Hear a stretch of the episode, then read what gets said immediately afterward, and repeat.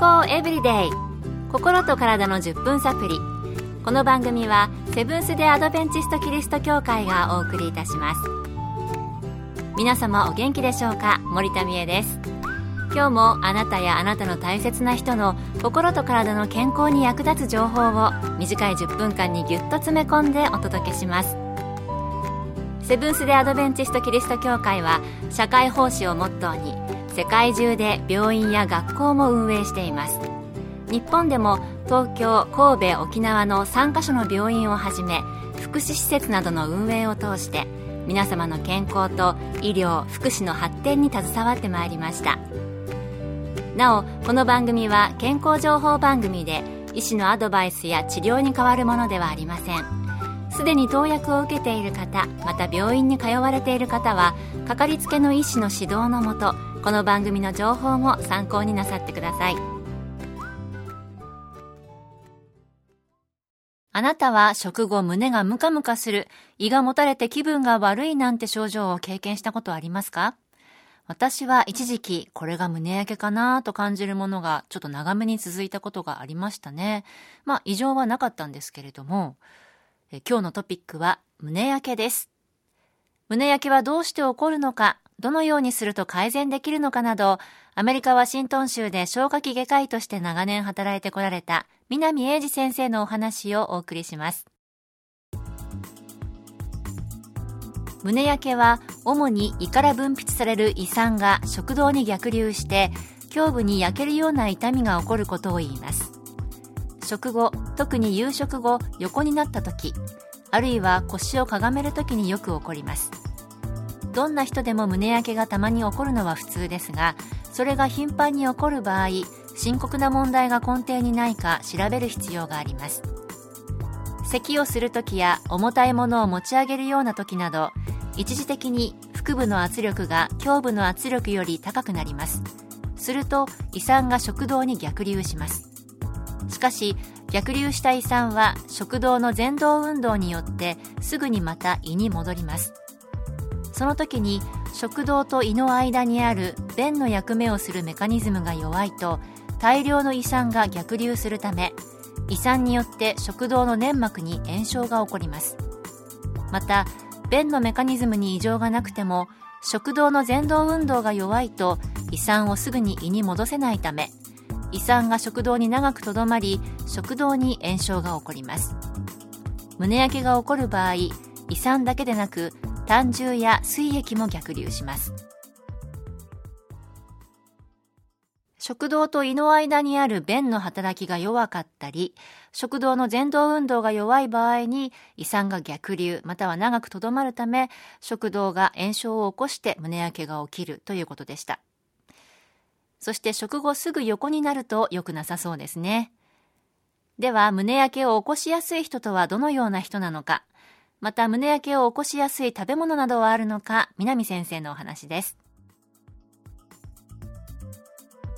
横になると胸部と腹部の圧力格差が低くなったり逆転するため胃酸が逆流しやすくなります特に食後は胃内部の圧力が上がるため横になると胃の内容物が逆流しやすくなるのです液体は固体よりも逆流しやすいので食事時には水分を控えめにしましょう。肥満の人や妊娠している人は腹部の圧力が高くなるため胃食道逆流症になりやすくなります。また糖尿病の人は食道や胃の前動が鈍くなり胃内部の圧力が高いだけでなく食道から胃酸がよく吐けないので逆流症になりやすくなります。逆流症がよく起こる人は辛い食べ物玉ねぎ柑橘類ケチャップなどのトマト製品揚げ物や脂っこい食べ物ペパーミントチョコレートアルコール飲料炭酸飲料コーヒーなどのカフェインを含む飲み物などを避けるようにしましょう食後横になるとやはり胃酸が逆流しやすくなるんですね。また食事の時の水分を控えめにして注意する食べ物も結構ありました。辛い食べ物、アルコール、炭酸飲料、コーヒーなどのカフェイン類など、あとね、チョコレートやペパーミント、玉ねぎにも気をつけた方がいいというのは初めて聞きました。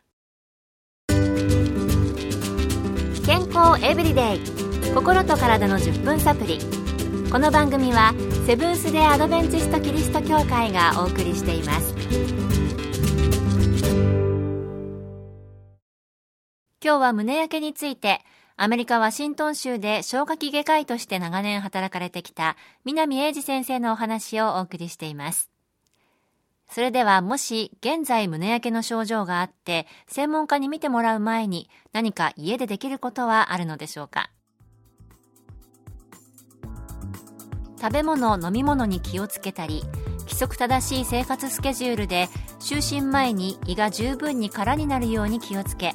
寝る時の姿勢を変えたりなど簡単な生活変換で逆流症の症状がなくなればしばらく様子を見るのもいいでしょう。症状が消えない場合や再発する場合あるいは悪化する場合はすぐに専門家に見てもらうようにしましょう。寝る前には胃の中を空にしている方がいいんですね。それでは胸焼けを予防することは可能なのでしょうか？食べ過ぎ飲み過ぎを避けましょう。体重を正常な範囲に保ちましょう。食事時には水分を控えめにしましょう。先ほど挙げました食べ物や飲み物を避けましょ